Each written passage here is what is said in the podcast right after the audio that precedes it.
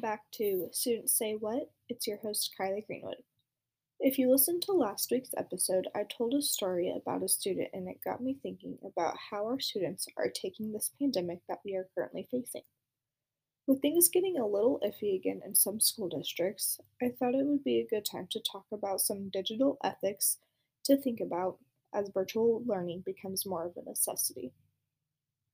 Whether you're a teacher, a parent, a student, or just someone who uses social media and the internet, it is good to know about these things.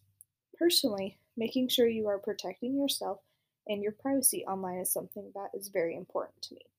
Making sure your privacy settings are private so you, and you're not giving out your passwords is a good way to start when protecting yourself online.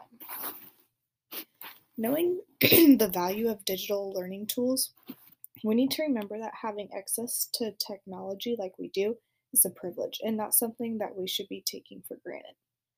Another big one for me is cyberbullying.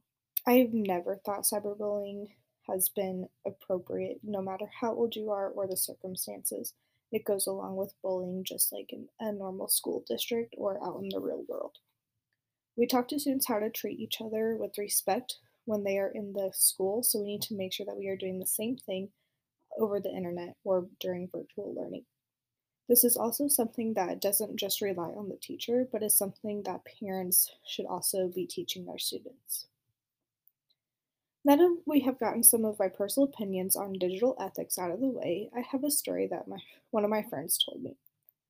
She's a pre-K teacher in the same school district that same school district as I am, and in pre-K they have um, nap time, and this student um, they bring their sheets in from home that they wash over the weekend.